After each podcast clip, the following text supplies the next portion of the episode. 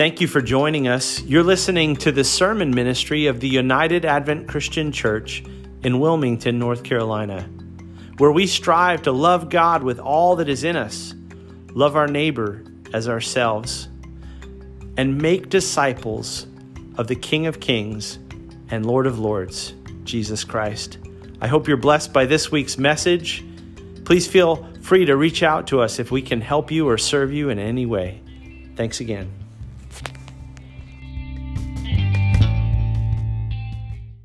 I'm going to invite you to turn with me uh, a couple places. The first is the Great Commandment, and that's found in Mark chapter 12, 29 to 31. The Great Commandment. And the second is found in the Great Commission, Matthew 28, 18 to 20. Great Commandment and Great Commission.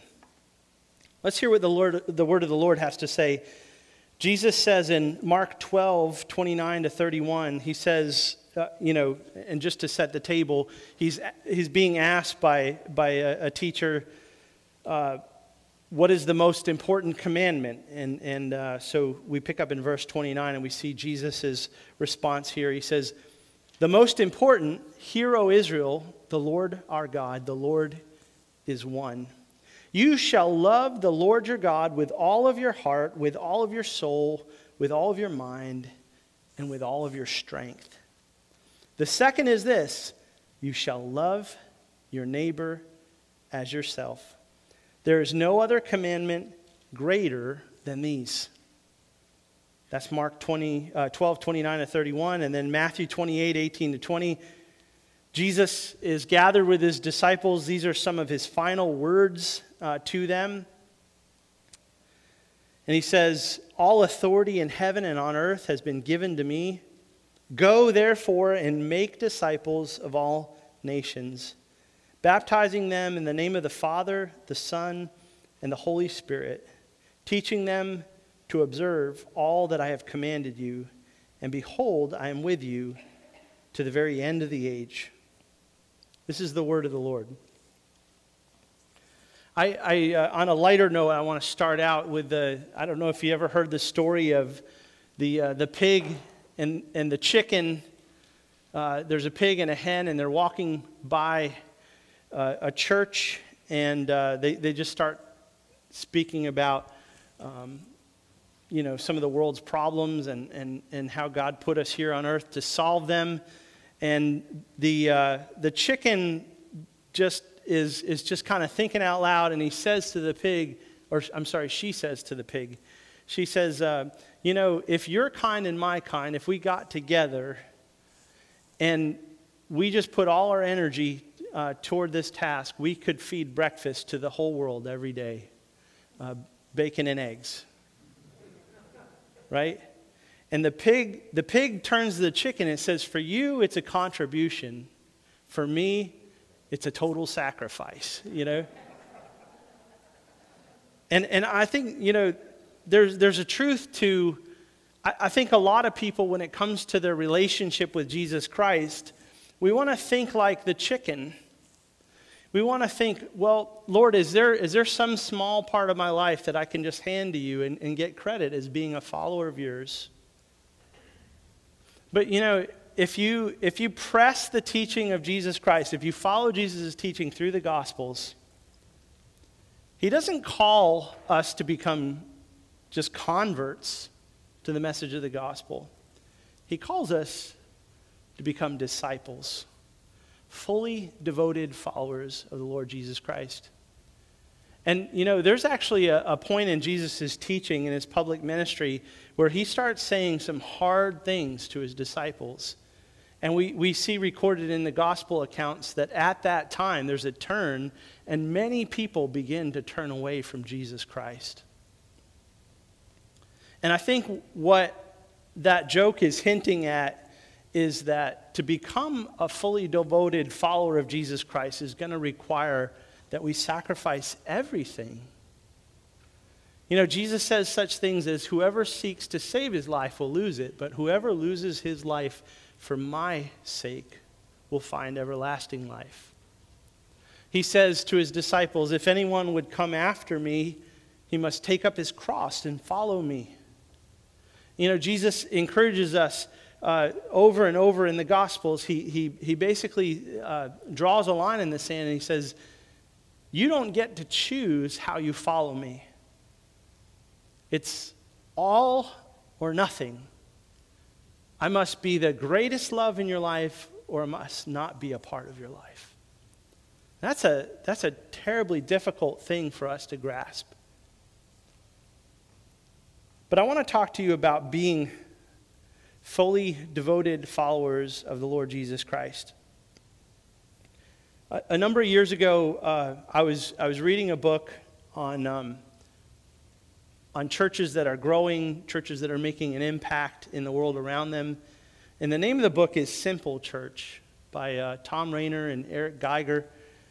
And uh, one of the things that they outlined, they, they did a study of a bunch of churches that were growing, that were dynamic, that were making an impact in the world around them. And they try to just sift through the data and figure out what do these churches have in common.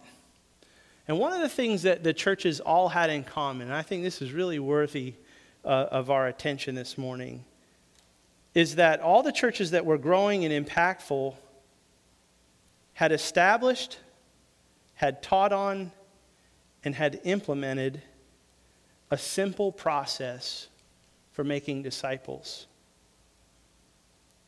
I think so often in church circles, we have substituted busyness for faithfulness. You know, we, we, we take a step back and we look at all the programs that we have in place. We, have, uh, we, we, we look at all the, the meeting times we're filling up. It reminds me of the story of Mary and Martha. You know, Jesus says, She's doing the one thing that I've called her to. She's sitting at my feet. And I think sometimes we substitute busyness for faithfulness. And so, I, as I was kind of taking that all in a few years ago, I began to sift through the different attributes of what a disciple of Jesus Christ is. You know, and, and, and uh, I, I wanted to ask myself what are some actionable steps that we can take if we're unsure of where we are in our relationship with Christ? If, if, uh, if, if, we, if we know we love Jesus, but we want to grow in Him, so let me say it that way. What are some steps that I can take to, to dig deeper, follow Jesus more closely in my life. These are not steps that we take for salvation. I need to, I need to just back up a step and say, I'm not saying you do these things and you're saved. I'm presupposing that we have given our hearts and our lives to the Lord Jesus Christ. We want to become a fully devoted follower of Jesus Christ. And we might be asking, what's next? How do I glorify God in my life? How do we devote ourselves as a body of believers to making disciples? And as I began to sift through the different attributes of disciples, what are they all about? What are their lives characterized by? I, I, uh, I came up with a number of categories and, and, I, and I tried to streamline it and, and move things around until I, I just had, I came up with four seminal categories. These are four steps that I think we need to make as a point of emphasis as the Church of Jesus Christ. And I think if we'll do these steps, I think Scripture uh, tells us, the testimony of Scripture, if we'll do these things, the Lord will make an impact through us. We can't, we can't control the, you know, the outcome. We, we can't, uh, you, you, know, it's, it's, I'm not, uh, I'm not totally a pragmatist and say we do these things and, and and we're guaranteed to, um, you know, bust apart at the seams. But, but I can almost guarantee that if we neglect these things, uh, we won't become the, uh, the church that Jesus wants us to be. And uh, before we get into the first of the, these four steps, I want to say the one thing that this whole year of coronavirus and and shutdowns and everything has taught me. If you boil it down to its essentials, We're not about meetings. We're not about yard sales and fundraisers. We're not about, we're not about all these things that we, we tend to occupy ourselves with. I think if you boil it down to the bare essentials, we realize what we've been left with the last year. Um, we, are about gathering around the proclaimed word of God, and we're, we're about growing in Christ, and we're about devoting ourselves uh, to one another and, and making an impact in the world. And so, so let's, uh, let's look at these four steps that I've, I've laid out. And uh, I, I, my prayer is that, is that we'll, we'll take these things seriously and we'll be about these things. The first thing that I saw, and, and, and I'm a preacher, so I, I came up with four words that all start with G, okay? It was really cool um, a few years ago because 4G was all the rage. So it's the 4Gs. Well, now we have 5Gs. And I, I was kind of at a, you know, at a crossroads. Do I add a fifth step to be relevant? Or I'm just, I'm just to, okay, for what it's worth, we'll just stick with four. Because I believe it, it needs to be a simple process. There's a lot of things that I'm not going to mention and it's because I think they can be filed under each of these four areas. So, the first step that we want to be about is gathering as God's covenant people, to gather. If we turn to the Great Commission, Jesus gives his disciples one central commandment in Matthew 28. He says, Make disciples. And there are three, excuse me, because I was really weak in English, uh, in grammar and things like that. Um, but I believe there are three participial phrases. And that is the most intellectual you'll ever hear me sound. I really don't even know what participial phrases are, but there's three words that are in the ongoing text uh, tense. Um, so the one command is to make disciples. The three participial phrases are going, baptizing, and teaching. So if you want to learn how to make disciples, Jesus says these are three, three priorities. So they happen to be three of the four that we're going to talk about.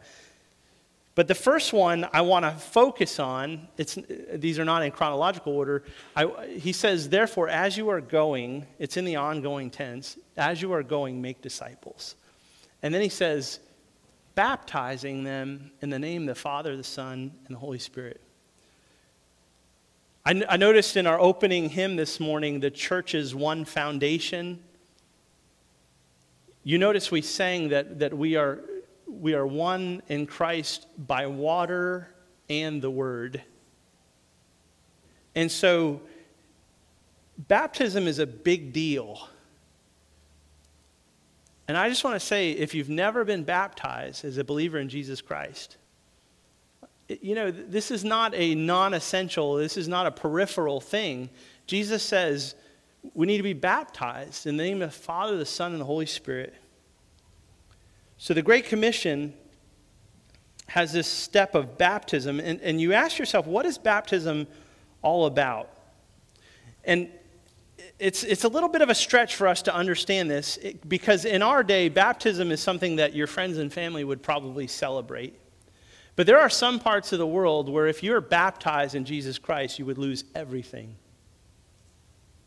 Think about that. And, and the first century followers of Jesus Christ that formed the, the, the covenant church after his, his uh, resurrection and ascension, for many of them, being baptized meant losing everything. So, what was this essential step all about? And what we understand is that baptism is the act of publicly identifying with the body of Jesus Christ, the church. Baptism is publicly identifying with the body of Christ. You know, I came across a quote years ago. It says, Your relationship with Christ was intended to be personal, but it was never intended to be private.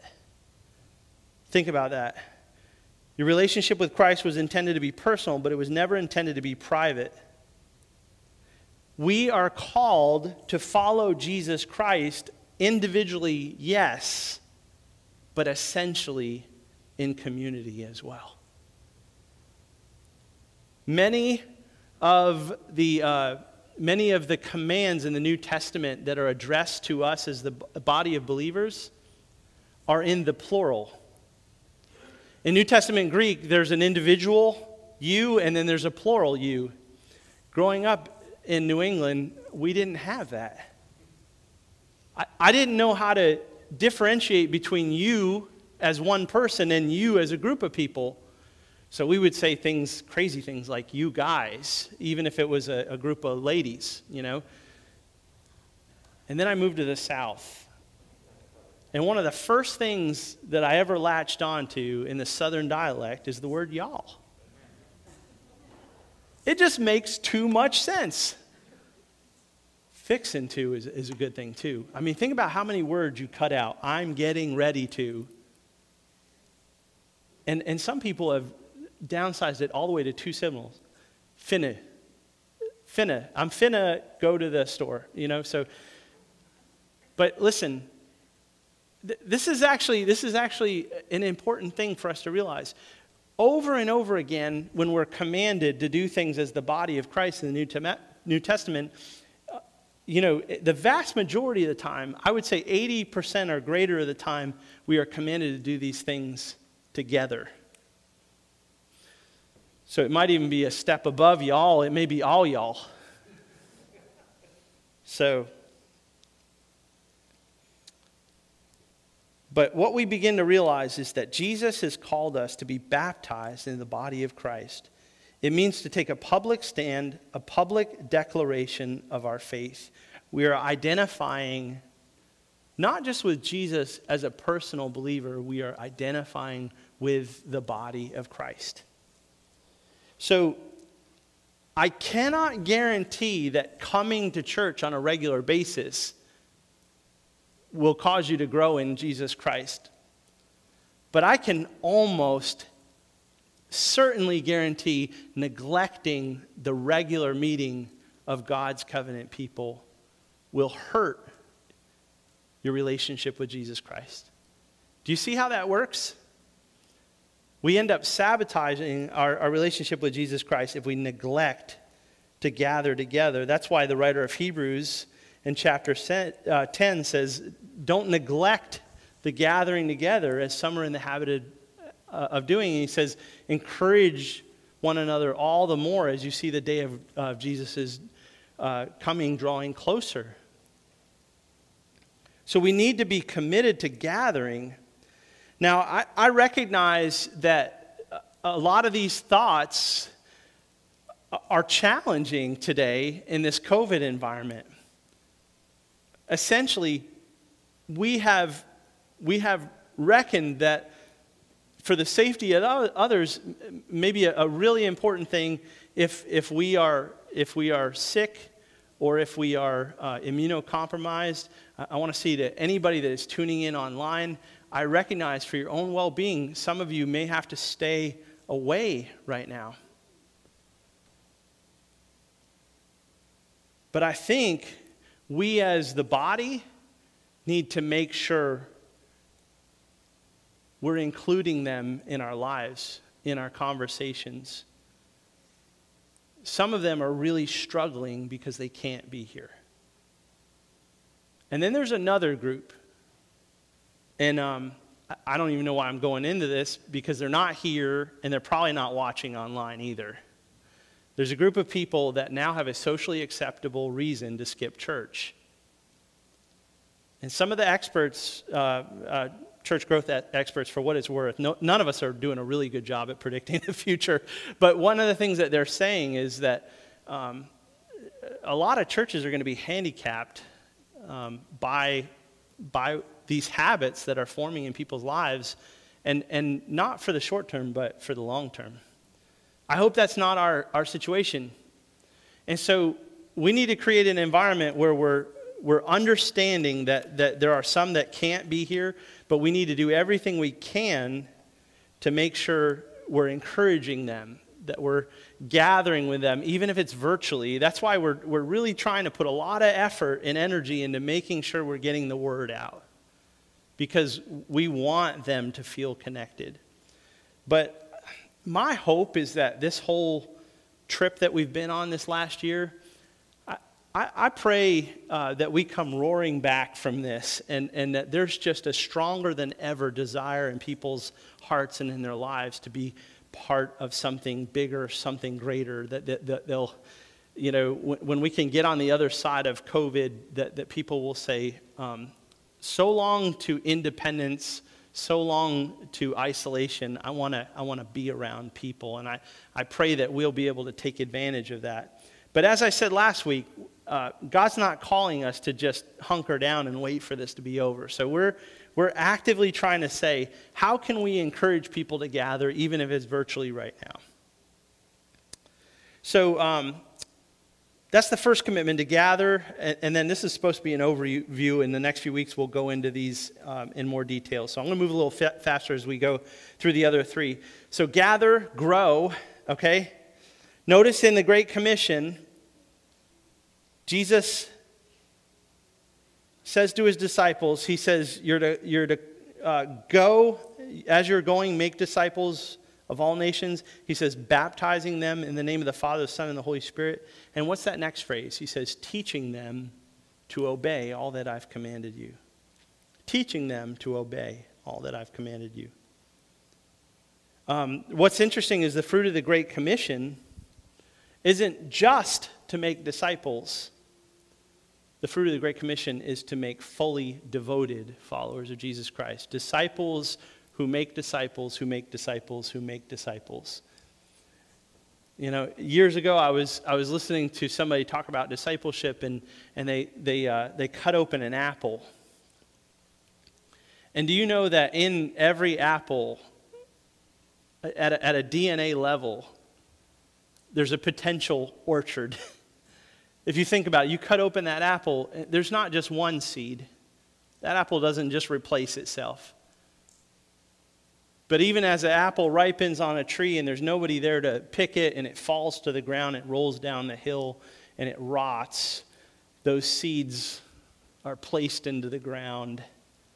And the fruit of an apple is not another apple. The fruit of an apple is an orchard. And I thought that was really powerful. That really moved me because God has called us not to just be, as I said earlier, converts to Jesus Christ, but that we would be fully devoted followers of Jesus Christ.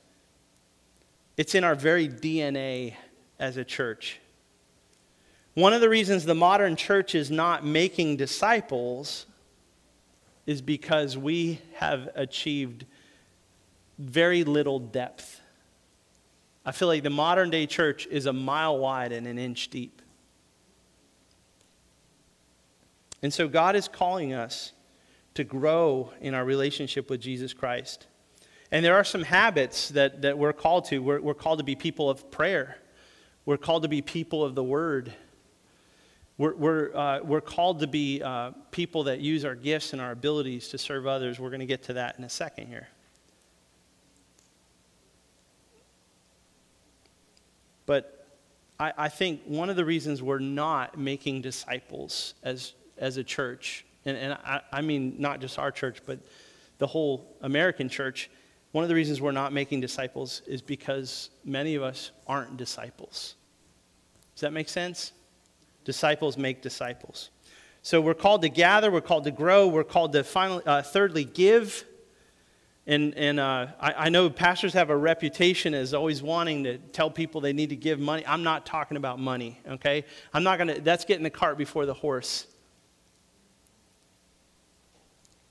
In the Great Commandment, Mark 12, 29 to 31, Jesus is asked, which is the greatest commandment? And he says, well, there's one, but it's, it's double sided. love God with all of your heart, soul, mind, and strength. And then he says, love your neighbor as yourself. And the, uh, the experts in the law, they pressed him, well, who's my neighbor? You remember that question? And do you remember Jesus' response? he responds with a parable. It's the parable of the Good Samaritan. And he says basically, I'm going to put it in modern terms, one, one Sunday morning, there's a preacher on his way to church. And he's driving along the road and he looks over in the ditch and there's a, there's a car down in the ditch.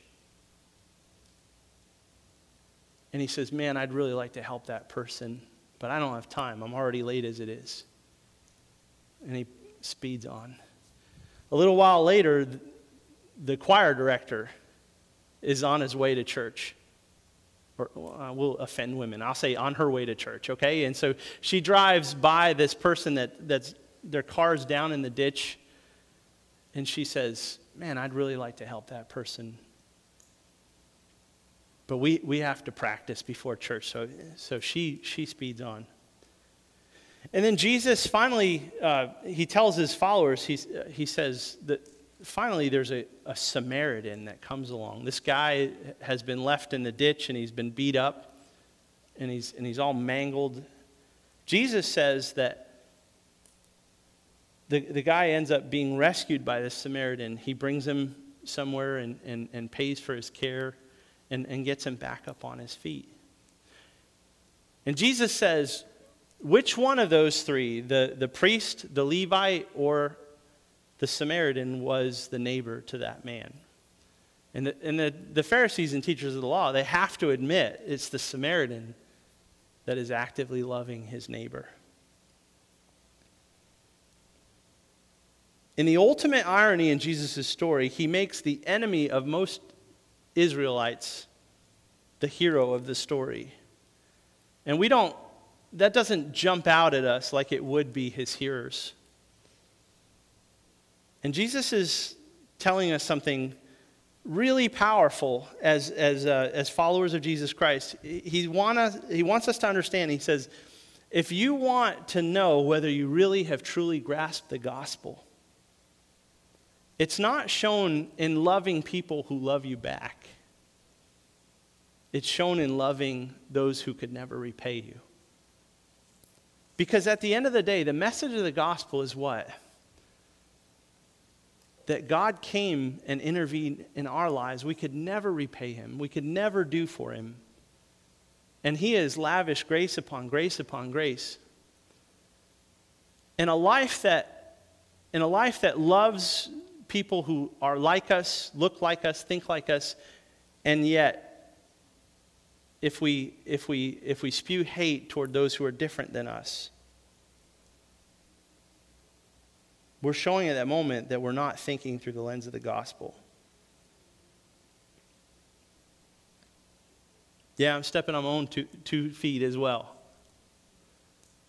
And so we have to be about giving sacrificially to the world around us. Maybe a more compelling vision than growing our church, improving our church, would be to improve our city, to improve the world around us, to improve the community around us. I think if we'll throw ourselves into that effort, in, in, in improving and maybe, we, maybe it's a little too ambitious to improve the whole city, but we can improve the part that God has placed us in. And so, what I want to challenge you to do over the next few weeks is as you, as you are going through your week, as you are going, just allow God to open your eyes to the needs of those around you. The message of the gospel is that God loved those who could never repay him. And I, I really believe that we're called to be a living, breathing demonstration of the gospel. So gather, grow, give, and then finally, the final step is to go. Jesus says, All authority in heaven on earth, Matthew 28 18, is, is given to me. Therefore, go and make disciples of all nations, baptizing them in the name of the Father, the Son, and the Holy Spirit, teaching them to observe all that I've commanded you. And behold, I am with you always, even to the end of the age. And what I want to say is that if we'll devote ourselves to this final step, not only to gather, grow, and give, but if we'll devote ourselves to go with the message of the gospel, we bring this whole process full circle, and God can start it over again in the life of someone else. The whole point of gathering regularly as, as God's people and growing in our life uh, in a life changing uh, connection with Jesus Christ, growing in the Word of God, giving ourselves fully to the Lord in, in, in lives of, of service and love and compassion is so that others would learn about the love of Jesus Christ. The first three steps are not an end to themselves. We, we, we bring the process full circle when we go. And then I would, I would say, painted in a negative light, I would say if we fail to go and tell other people about the, the, the gospel of Jesus Christ, we short circuit the process by which God wants to use us. I've said this before. God is calling us to be conduits of his love and mercy, not cul de sacs, conduits.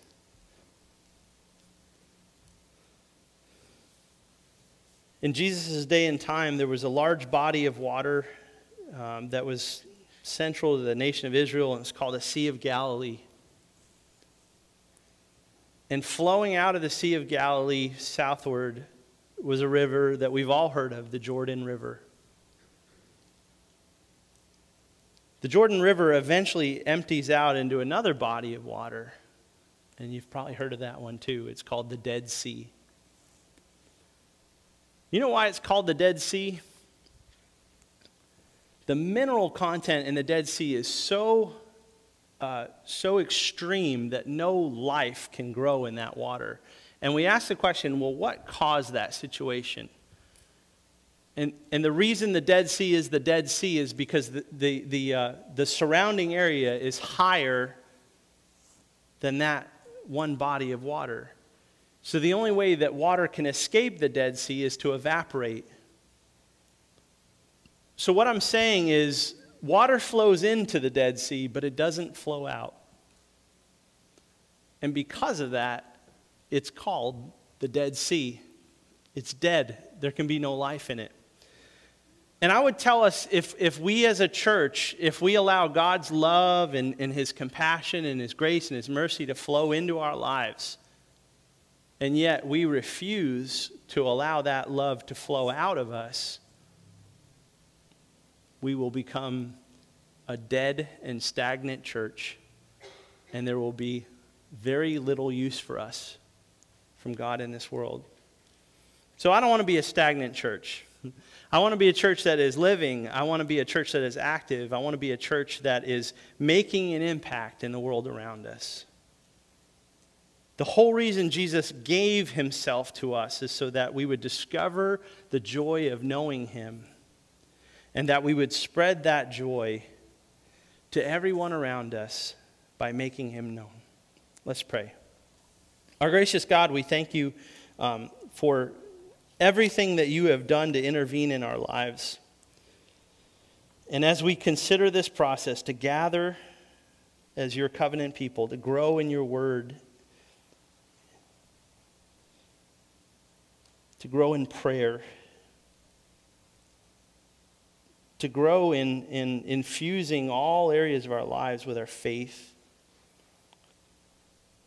As we begin to look at the world around us with a new set of eyes and, and begin to wonder how, how we're being called by God